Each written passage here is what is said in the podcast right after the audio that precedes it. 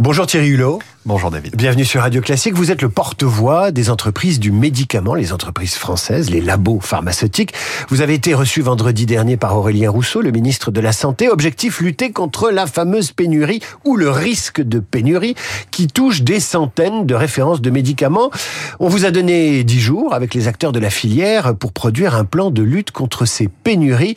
Un premier rappel d'abord, avant d'évoquer ce, plan, cette feuille de route, euh, de quels médicaments manque-t-on ou risque-t-on de manquer? Écoutez, peut-être pour commencer, en tant que, j'allais dire, pharmacien, père, grand-père, quand je vais dans une officine chercher un traitement et que je vois mon confrère qui passe un quart d'heure à appeler à droite à gauche pour trouver une solution, je me dis mais c'est insupportable. Et on a raté quelque chose. On a raté quelque chose. Il y a un échec collectif de tous les acteurs de la chaîne du médicament et en tant que représentant des entreprises du médicament, j'en prends ma part. D'accord. Une fois que j'ai dit ça, quelle est la solution? Non, non, mais quels sont les médicaments qui manquent? Moi, c'est ma question. Alors, malheureusement, c'est assez large. Mmh. Et les... J'ai lu 3000, 3000 références de médicaments. Alors, il y a 14 000 spécialités en France. Il y a à peu près 3000 références, un peu plus, qui sont en tension avec des risques d'approvisionnement ou des approvisionnements un peu ponctuels. Et qu'est-ce qu'on voit? Ben, C'est la chaîne, ça grince un peu de partout. Donc, une fois qu'on a dit ça, c'est très bien, il faut apporter des solutions. Vous venez de faire une espèce de mea culpa collectif. Euh, qu'est-ce qui, qu'est-ce, qu'est-ce, qu'est-ce qui fonctionne pas, tout simplement? Alors, fabriquer des médicaments, c'est extrêmement complexe. Euh, déjà, euh, certains médicaments, vu les prix bas, vu les contraintes environnementales, ont été délocalisés en Asie du Sud-Est, et on se retrouve avec des sous-traitants de sous-traitants de sous-traitants. Et quand il y a un grain de sable chez le énième sous-traitant, rien que le temps que l'information nous parvienne, il s'est écoulé longtemps, longtemps, et pendant ce temps-là, aucun médicament n'est sorti. Puis on a un autre problème, c'est le médicament, c'est un produit qui est très contrôlé, et ça tant mieux, c'est notre santé qui est en jeu. Et donc, s'il y a un contrôle de qualité qui ne marche pas, la chaîne s'arrête. Donc, ce sont des chaînes de production qui, quelque part, sont à risque et assez fragiles et qui nécessitent une attention permanente.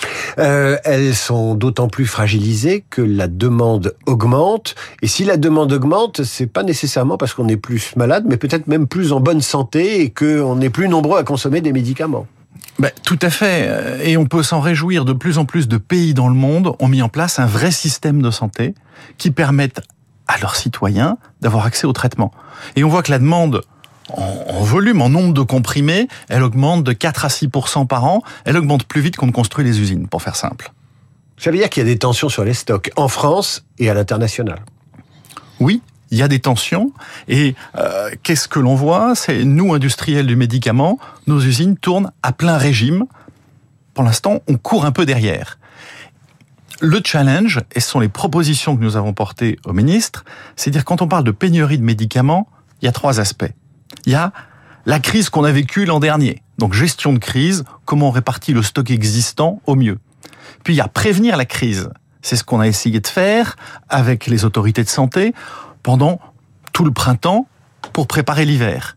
Et puis, il y a attaquer les causes fondamentales des pénuries, ça, ça prendra du temps. Euh, c'est tout le volet de la souveraineté européenne.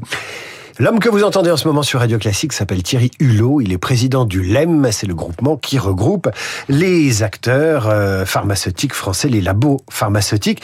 Alors, on, on l'a vu euh, au moment du Covid, il y a eu la, la, la question de la souveraineté qui s'est invitée euh, dans le débat public. Est-ce qu'il y a un sens à exiger que la France produise tous les médicaments dont elle a besoin? Euh, Quelle est la phrase célèbre? Ce serait abracadabrantesque? Mm -mm.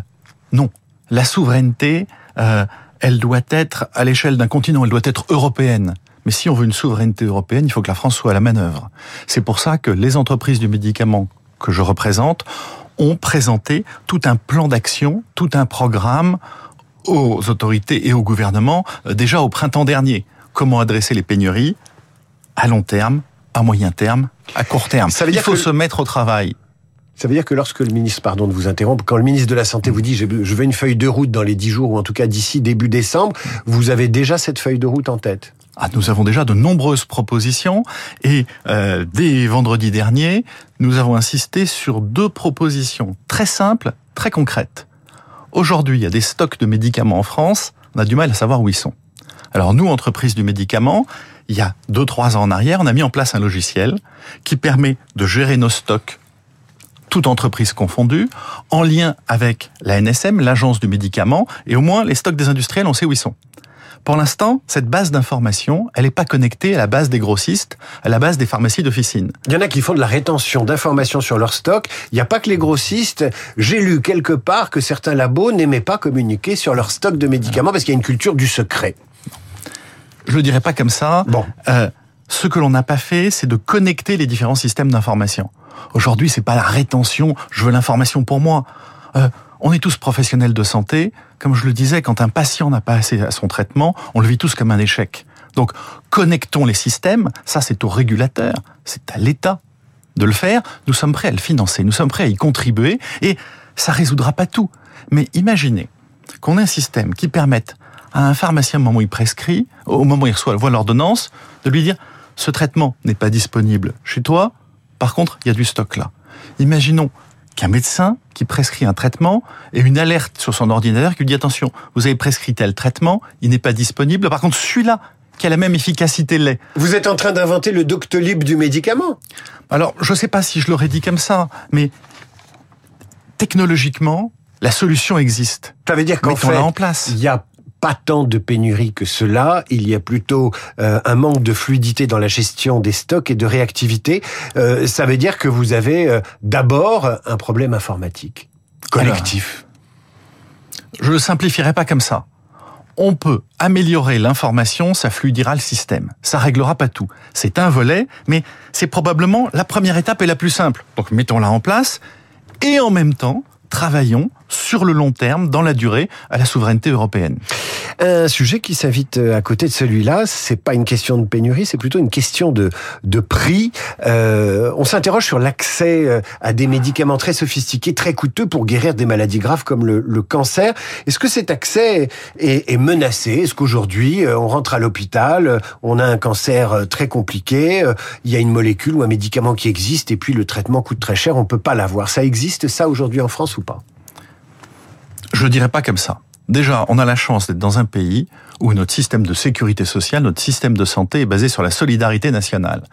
Un patient, quel qu'il soit, qui a besoin d'un traitement, le système de santé, de protection va le fournir indépendamment du coût. Ensuite, ce que l'on voit en France, c'est qu'on avait un énorme retard aux accès aux innovations. Elles arrivaient après la plupart des pays européens. On était l'élève très très moyen de la classe. Ces dernières années, le système s'est amélioré, il y a eu de nombreuses réformes, c'est pas encore parfait. Il y a encore de nombreux ajustements à faire et je vois en ce moment le débat au Parlement autour du PLFSS qui règle quelque part le budget de la sécurité sociale où le législateur, pour vouloir améliorer l'accès, à mes yeux, l'a complexifié. Donc je suis pas sûr qu'on ait réglé le problème et il va encore falloir travailler et travailler dur pour garantir que demain, un patient en France, qu'il ait besoin d'un traitement du quotidien pour un rhume, ou de la dernière innovation thérapeutique, il est accès. Et croyez-moi, nous, entreprises du médicament, nous sommes totalement mobilisés sur le sujet. J'ai lu aussi que euh, pour réduire euh, les pénuries de médicaments, euh, les labos demandaient peut-être une augmentation des prix de certains médicaments, parce que finalement, on en consomme trop et trop facilement. Alors, euh, dire il y a des pénuries parce que les prix sont bas, c'est un raccourci. Vous le diriez pas comme ça. Le sujet est pas là. Certains traitements, en effet, le prix est tellement bas qu'il n'y a plus de marge de fabrication. Et en effet, l'industriel ne peut plus investir pour améliorer sa chaîne de production. Et donc, la capacité n'augmente pas. Et puis, à un moment, il n'a plus même les moyens de fabriquer. Donc, ce sont des cas assez particuliers, mais ils existent. Donc, le prix est une des composantes, ça n'est pas la seule. Thierry Hulot, je voudrais pas qu'on termine cette émission sans parler de l'aspect positif de la recherche privée, des, laboratoires. Je voudrais que vous me donniez trois exemples de progrès immenses qui ont été faits par cette recherche au service des maladies qui touchent les Français, des maladies euh, graves, euh, douloureuses, importantes, mais euh, où la recherche médicale a, aidé, a aidé les patients. J'ai un premier exemple qui me vient en tête, qui est une maladie extrêmement invalidante, qui est la sclérose en plaques. Euh, qui est une dégénération nerveuse progressive, pour faire simple. Euh, il y a 30 ans, il n'y avait pas de traitement.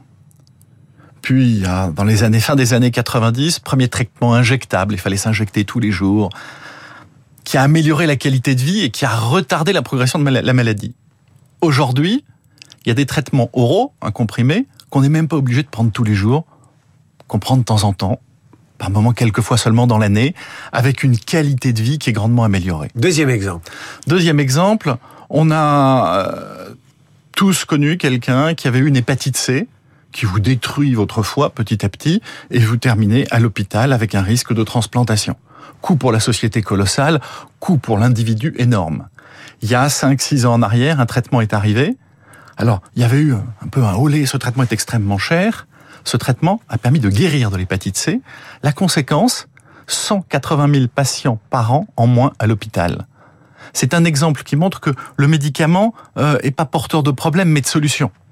Puis vous vouliez un troisième exemple, alors je vais peut-être en prendre un qui m'est plus proche. Il y a une trentaine d'années, un de mes oncles est mort extrêmement rapidement et de manière très douloureuse euh, d'un cancer de la gorge. Et globalement, il y avait des soins palliatifs à l'époque. Euh, Aujourd'hui, mon laboratoire Merck est mobilisé sur ce sujet. Dans les cancers de la gorge, d'IORL, on voit, on a vu apparaître il y a une dizaine d'années des rémissions longues. On voit maintenant apparaître des guérisons. Et là, encore la semaine dernière, au Congrès européen, a été présentée une nouvelle innovation thérapeutique. Comme vous le voyez, nous, entreprises du médicament, nous sommes mobilisés au service des patients. Notre engagement est total. Thierry Hulot, président du LEM, les entreprises du médicament. Merci d'être venu parler aujourd'hui sur Radio Classique. À suivre le rappel des titres et dans la revue de presse d'Hervé Gattegno, un savant repenti, surnommé le Frankenstein chinois. Et puis c'est mercredi avec nos esprits libres, Routel Krief et Marc Lambert.